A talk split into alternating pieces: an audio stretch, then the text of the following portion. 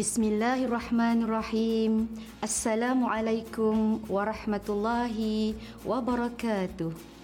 Alhamdulillah Rabbil Alamin Wassalatu wassalamu ala ashrafil anbiya wal mursalin Wa ala alihi wa ashabihi ajma'in Amma ba'du Apa khabar murid-murid semua?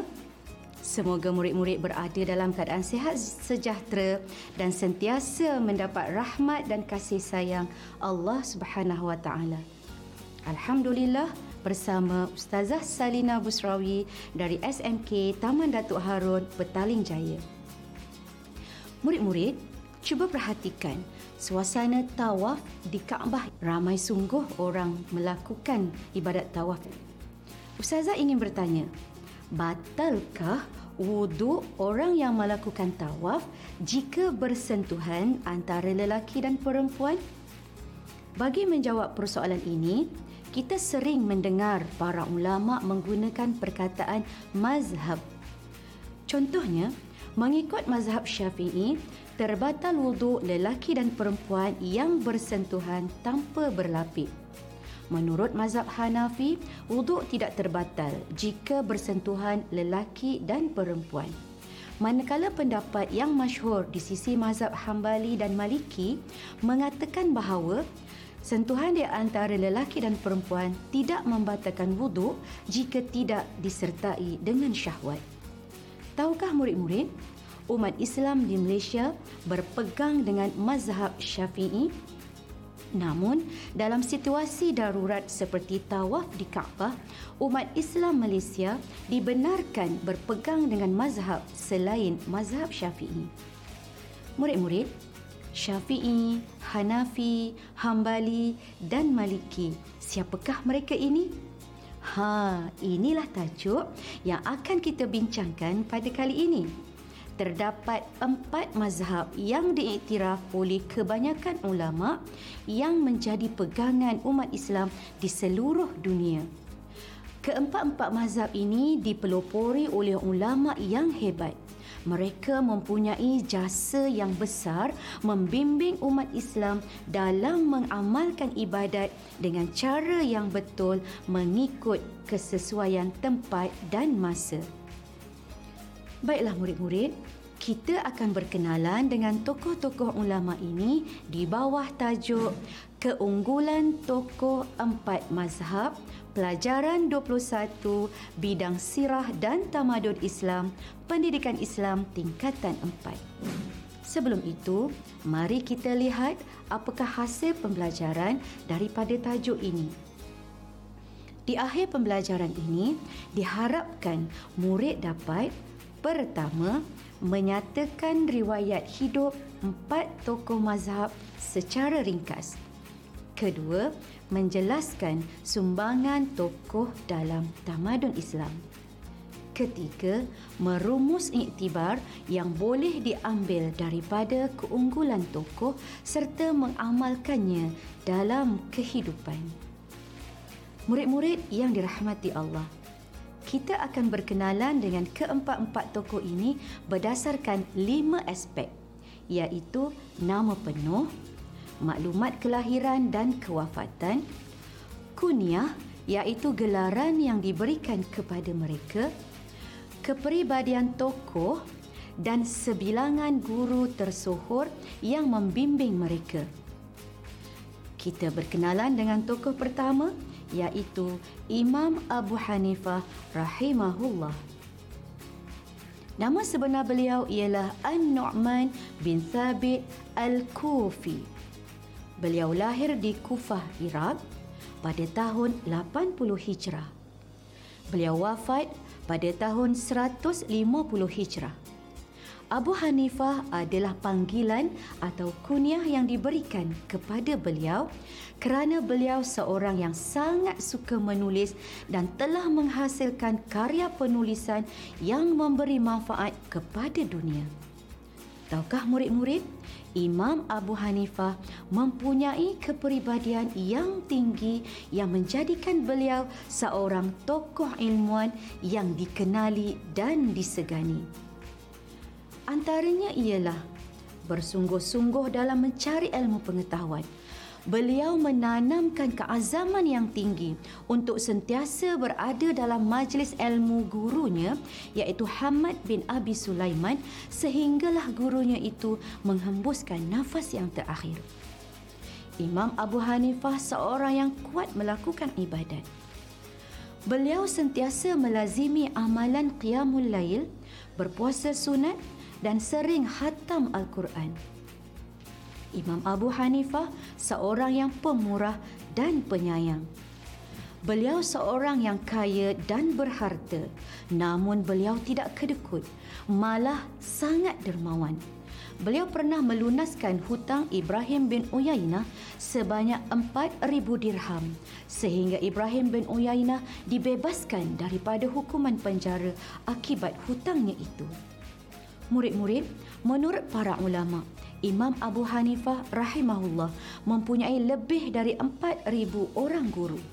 Antara gurunya yang tersohor ialah Hamad bin Abi Sulaiman, Atta bin Yasar dan Amru bin Dinar.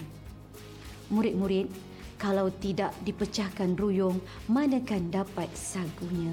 Itulah ungkapan peribahasa yang boleh kita gambarkan atas kegigihan usaha Imam Abu Hanifah rahimahullah. Marilah kita amalkan sifat yang mulia ini agar mencapai kejayaan. Seterusnya, kita berkenalan pula dengan tokoh ulama yang kedua iaitu Imam Malik rahimahullah. Nama sebenar beliau ialah Malik bin Anas Al-Madani. Imam Malik dilahirkan di Madinah pada tahun 93 Hijrah. Imam Malik wafat pada tahun 179 Hijrah. Kunyah atau panggilan yang diberikan kepada Imam Malik ialah Abu Abdillah. Murid-murid, kepribadian Imam Malik yang tinggi menjadikan beliau seorang tokoh ulama yang disegani dan dihormati. Antara kepribadian Imam Malik ialah beliau sangat menghormati dan menyayangi Rasulullah sallallahu alaihi wasallam sehinggakan beliau tidak sanggup menunggang kuda di kota Madinah lantaran kasih yang mendalam terhadap jasad mulia baginda sallallahu alaihi wasallam yang disemadikan di sana. Murid-murid Imam Malik rahimahullah sangat mencintai dan menghormati ilmu. Prinsip menuntut ilmu yang dipegang oleh beliau ialah murid mencari guru. Bukannya guru yang mencari murid seperti yang banyak berlaku di zaman kita sekarang ini. Kepribadian Imam Malik seterusnya ialah beliau sangat memuliakan pengajian hadis Rasulullah sallallahu alaihi wasallam. Setiap kali Imam Malik ingin memulakan majlis pengajian yang berkaitan dengan hadis Rasulullah sallallahu alaihi wasallam, beliau akan terlebih dahulu membersihkan dirinya, menukarkan pakaiannya agar dalam keadaan bersih dan memakai wangi-wangian. Murid-murid, Imam Malik telah berguru dengan ramai ulama di seluruh pelosok negeri.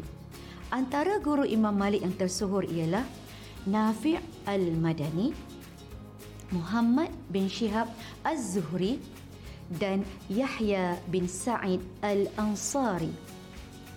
Ilmu pelita hidup. Itulah ungkapan yang boleh kita kaitkan dengan kepribadian Imam Malik rahimahullah. Marilah kita bersungguh-sungguh menuntut ilmu agar kejayaan mengiringi kita. Tokoh ulama yang ketiga ialah Imam Ash-Shafi'i rahimahullah. Nama sebenar beliau ialah Muhammad bin Idris Ash-Shafi'i. Imam Ash-Shafi'i dilahirkan pada tahun 150 Hijrah di kota Gaza, Palestin. Imam Ash-Shafi'i wafat di Mesir pada tahun 204 Hijrah dalam usia 54 tahun. Imam Ash-Syafi'i terkenal dengan kunyah atau panggilan Abu Abdillah. Murid-murid, Imam Ash-Syafi'i rahimahullah mempunyai sifat kepribadian yang tinggi yang menjadikan beliau seorang ilmuwan yang unggul. Antara sifat kepribadian beliau yang boleh kita contohi ialah pertama, Imam Ash-Syafi'i rahimahullah seorang yang gigih dalam menuntut ilmu. Imam Ash-Syafi'i sanggup tinggal di kawasan pedalaman bersama-sama masyarakat Badui yang terkenal dengan kefasihan dan kemurniaan bahasa serta syair-syair mereka. Hal ini adalah kerana beliau ingin menguasai kesusastraan dan kebudayaan Arab. Beliau juga sanggup bermusafir jauh untuk bertemu dan berguru dengan para ulama terkenal pada zamannya. Semua ini tidak lain dan tidak bukan adalah kerana kecintaannya terhadap ilmu. Kepribadian Imam Ash-Syafi'i yang kedua ialah beliau seorang yang berani menegakkan kebenaran. Imam Ash-Syafi'i pernah dihadapkan kepada pemerintah pada masa itu iaitu Sultan Harun al-Rashid untuk dihukum bunuh atas fitnah golongan Syiah. Namun dengan keberanian beliau berhujah menegakkan kebenaran akhirnya Sultan membebaskannya. Kepribadian Imam Ash-Syafi'i rahimahullah yang ketiga ialah beliau seorang yang tinggi sifat waraknya dan kuat beribadat. Tahukah murid-murid, Imam Ash-Syafi'i rahimahullah membahagikan waktu malamnya kepada tiga bahagian. Satu per tiga untuk dirinya, satu per tiga lagi untuk mentelaah ilmu dan satu per tiga untuk beribadat kepada Allah subhanahu wa ta'ala murid-murid, Imam Ash-Syafi'i mempunyai ramai guru. Antara gurunya yang tersohor ialah Imam Malik bin Anas, Sufyan bin Uyainah dan Muslim Khalid Al-Zanji. Berakit-rakit ke hulu, berenang-renang ke tepian. Begitulah kegigihan dan mujahadah Imam Ash-Syafi'i untuk meraih kasih sayang Allah – Murid-murid, mari kita amalkan sifat gigih ini agar mendapat redha Allah Subhanahu wa taala. Tokoh keempat yang akan kita kenali ialah Imam Ahmad bin Hanbal. Nama sebenar beliau ialah Ahmad bin Muhammad bin Hanbal. Imam Ahmad lahir di Baghdad pada tahun 164 Hijrah. Imam Ahmad wafat pada tahun 241 Hijrah. Kunyah atau panggilan yang diberikan kepada Imam Ahmad ialah Abu Abdillah. Kepribadian Imam Ahmad yang boleh kita contohi ialah pertama, Imam Ahmad sangat mencintai ilmu. Beliau sentiasa menuntut ilmu walaupun telah menjadi ulama termasyhur para ulama mengatakan bahawa Imam Ahmad telah menghafaz 700 ribu hadis yang berkaitan hukum hakam. Kepribadian Imam Ahmad yang kedua ialah beliau kuat melakukan amal ibadat. Beliau banyak melakukan amal ibadat nawafil atau ibadat sunat. Beliau telah menghafaz Al-Quran sejak berusia 9 tahun lagi. Para ulama ada mengatakan bahawa Imam Ahmad khatam Al-Quran sekali dalam tujuh hari. Kepribadian Imam Ahmad yang ketiga ialah beliau mempunyai jiwa yang besar dan kental. Beliau sanggup dipukul dan diseksa di dalam penjara kerana bertegas dan berpegang teguh mempertahankan pendiriannya tentang konsep Al-Quran bersifat qadim dan bukannya makhluk. Antara guru Imam Ahmad yang tersohor ialah Imam Ash-Syafi'i, Abu Yusuf Al-Qadhi dan Hamad bin Khalid. Murid-murid, mari uji minda anda dengan kuis ini. Lahir di Gaza, Palestin, kunyahnya Abu Abdullah, seorang yang warak. Pernyataan ini ya merujuk kepada A. Imam Abu Hanifah rahimahullah B. Imam Malik rahimahullah C. Imam Ash-Syafi'i rahimahullah D. Imam Ahmad rahimahullah Ha, ingat lagi tak apa yang kita dah belajar tadi? Jawapannya ialah C. Imam Ash-Syafi'i. Tahniah murid-murid yang dirahmati Allah keempat-empat tokoh ini telah memberikan sumbangan yang besar kepada peradaban umat manusia. Mereka mempunyai peraturan atau kaedah yang dijadikan sebagai panduan dalam menulis kitab. Hasil karya mereka telah menjadi bahan yang tidak ternilai dalam perbendaharaan undang-undang Islam. Mari kita pelajari sumbangan daripada setiap tokoh ini. Sumbangan Imam Abu Hanifah Imam Abu Hanifah adalah pengasas kepada mazhab Hanafi. Mazhab ini tersebar di seluruh Asia Tengah dan Eropah. Imam Abu Hanifah mengasaskan mazhab ini berdasarkan kaedah berikut. Pertama, fatwa para sahabat ataupun yang disebut sebagai aqwalus sahabah. Kedua, kias. Ketiga, istihsan. Keempat, ijma' dan yang kelima, uruf. Murid-murid, untuk makluman kamu semua, ini ialah antara kaedah dalam Islam yang diamalkan oleh para ulama untuk menetapkan sesuatu hukum yang baharu yang tidak terdapat dalam Al-Quran atau hadis. Murid-murid, terdapat 23 karya utama yang telah dihasilkan dan dinukilkan daripada Imam Abu Hanifah. Antara karya beliau yang terkenal ialah Al-Faraid, Akbar, Al-Alim wa Al-Muta'allim. Abu Hanifah mempunyai ramai anak murid. Sebahagian daripada mereka sanggup bermusafir dari jauh hanya untuk bertemu dan mempelajari ilmu daripada beliau. Ada ulama menyatakan bahawa murid Abu Hanifah mencecah 4,000 orang. Antara murid beliau yang terkenal dan menjadi ulama terbesar ialah Abu Yusuf, Muhammad bin Al-Hasan Al-Shaybani, Zufar bin Al-Huzail. Mari kita lihat pula sumbangan Imam Malik bin Anas. Imam Malik bin Anas adalah pengasas kepada mazhab Maliki. Mazhab ini tersebar di Mesir, Andalus, Tunisia dan Afrika. Imam Malik mengasaskan mazhab ini berdasarkan kaedah berikut. Pertama, amalan yang diamalkan oleh penduduk Madinah. Kedua, kias. Ketiga, masalihul mursalah iaitu berasaskan kepada perkara yang mendatangkan manfaat dan menghalang kemudaratan kitab Imam Malik yang terkenal yang menjadi rujukan ramai para ulama ialah kitab Al-Muwatta. Setelah sekian lama menuntut ilmu dari kecil sehingga ke usia mencecah 30-an, Imam Malik menjadi terkenal sebagai seorang yang paling berilmu di Madinah pada zamannya itu. Beliau kemudiannya menjadi guru dan berjaya menarik ramai pelajar untuk mendengar kuliahnya yang kerap diadakan di Masjid An-Nabawi. Antara murid Imam Malik yang terkenal ialah Imam Ash-Syafi'i, Abdullah bin Abdul Hakam, Abdul Rahman bin Qasim.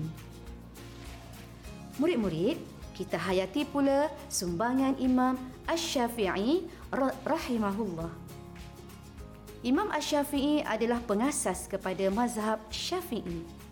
Mazhab ini tersebar luas di Mesir, Iraq, Parsi, Syria, India, Pakistan, China, Indonesia, Brunei dan termasuklah negara kita Malaysia. Imam Ash-Syafi'i mengasaskan mazhabnya iaitu berdasarkan kaedah berikut. Pertama, ijma', kedua, kias dan ketiga, istidlal. Murid-murid, Imam Ash-Syafi'i telah menghasilkan banyak kitab dalam pelbagai bidang seperti ilmu tafsir, akhlak, ilmu falak, ilmu kedoktoran dan lain-lain yang telah memberi sumbangan yang besar kepada ahli fikir Islam. Antara kitabnya yang terkenal ialah Ar-Risalah, Al-Um dan Al-Musnad. Antara anak murid Imam Ash-Syafi'i yang terkenal ialah Imam Ahmad bin Hanbal, Abu Yaqub Yusuf bin Yahya Al-Buwaiti dan Abu Ibrahim Ismail bin Yahya Al-Muzni. Ustazah yakin pasti murid-murid tidak sabar untuk mengetahui apakah pula sumbangan Imam Ahmad bin Hanbal. Imam Ahmad bin Hanbal adalah pengasas kepada mazhab Hambali. Mazhab ini tersebar luas di Baghdad, Mesir dan Najd. Imam Ahmad mengasaskan mazhabnya ini berdasarkan kaedah yang pertama, fatwa sahabat, kedua, kias dan ketiga, istishab. Karya atau kitab terkenal yang dihasilkan oleh Imam Ahmad ialah Al-Musnad, At-Tarikh dan Al-Illah. Antara murid Imam Ahmad yang terkenal ialah Imam Hassan bin Musa, Imam Hanbal bin Ishaq dan Al-Walid bin Muslim. Okey murid-murid, mari kita uji minda dengan kuis ini. Bersedia semua? Mazhab Syafi'i banyak tersebar di kawasan A. Mesir dan China B. Andalusia dan Turki C. Baghdad dan Mesir D. Mesir dan Eropah Ingat lagi apa yang kita telah pelajari sebentar tadi? Ya, jawapannya ialah A. Mesir dan China. Okey, wah tahniah kerana kamu telah mengikuti pelajaran ini dengan baik. Murid-murid yang dirahmati Allah, kisah keempat-empat tokoh ini memberikan satu kesan yang besar kepada kita semua. Ketukuhan mereka dalam aspek ilmu dan juga akhlak patut dicontohi dan dijadikan iktibar. Antara iktibar yang boleh kita ambil dari tokoh-tokoh ini ialah pertama, kita hendaklah mencontohi kegigihan dan kesungguhan imam-imam mazhab dalam menuntut ilmu kerana dengan ilmulah manusia akan ditingkatkan darjatnya. Kedua, kita hendaklah mengamalkan segala ilmu yang dipelajari agar dapat menjalani kehidupan dengan lebih sempurna. Dengan ilmu, kita dapat menjadi khalifah di muka bumi dan memakmurkan alam dengan cemerlang. Nilai sivik bertanggungjawab terhadap ilmu ini akan melahirkan generasi cemerlang sepanjang zaman. Ketiga, kita hendaklah menyebarkan ilmu dan kepakaran yang kita ada agar dapat dimanfaatkan untuk kesejahteraan sejagat serta dapat memelihara kelestarian alam. Keempat, kita hendaklah menghormati perbezaan dan kepelbagaian mazhab yang ada kerana ini menggambarkan keadilan dan keindahan ajaran Islam kepada umatnya. Nilai sivik hormat menghormati ini akan melahirkan masyarakat harmoni dan kehidupan yang bahagia. Murid-murid, untuk soalan terakhir ini, Ustazah ingin ajukan satu soalan kebat. Bolehkah kamu huraikan kebaikan yang akan kamu peroleh jika mencontohi kepribadian keempat-empat tokoh ini? Mari kita lihat contoh jawapan untuk soalan ini. Kebaikan yang akan saya peroleh jika mencontohi kepribadian imam mazhab ini ialah saya akan berjaya dalam hidup. Ini adalah kerana saya meningkatkan keupayaan diri saya dengan ilmu dan kemahiran. Sebagai contoh, saya berjumpa dengan guru-guru jika tidak memahami sesuatu mata pelajaran. Natijahnya, saya dapat menguasai ilmu yang dipelajari dengan baik. Tuntasnya, kita hendaklah mempunyai keazaman yang kuat semasa menuntut ilmu agar dapat mencapai kejayaan yang diimpikan. Baiklah murid-murid, Keempat tokoh mazhab ini telah terbukti mendapat ketinggian darjat dan kejayaan di dunia dan pastinya di akhirat juga. Kesemua ini telah mereka zahirkan melalui keimanan, sikap, tindakan dan kesungguhan yang mereka amalkan maka selayaknya mereka menjadi contoh ikutan kita supaya kita juga beroleh kejayaan seperti mereka. Semoga kehidupan dan pencapaian tokoh imam mazhab tadi memberikan satu inspirasi dan motivasi yang tinggi kepada kita, menjadikan kita seorang yang mempunyai hala tuju kehidupan yang jelas, berpegang dengan prinsip kehidupan yang benar, menghiasi diri dengan nilai-nilai murni, berfikir secara dinamik dan positif serta seterusnya bertindak secara proaktif dan cemerlang. Alhamdulillah, Sekian dahulu perkongsian kita pada kali ini. Semoga murid-murid memahami tajuk yang telah dipelajari dan mendapat manfaat daripada perkongsian ini. Bertemu lagi di lain siaran. Assalamualaikum warahmatullahi wabarakatuh.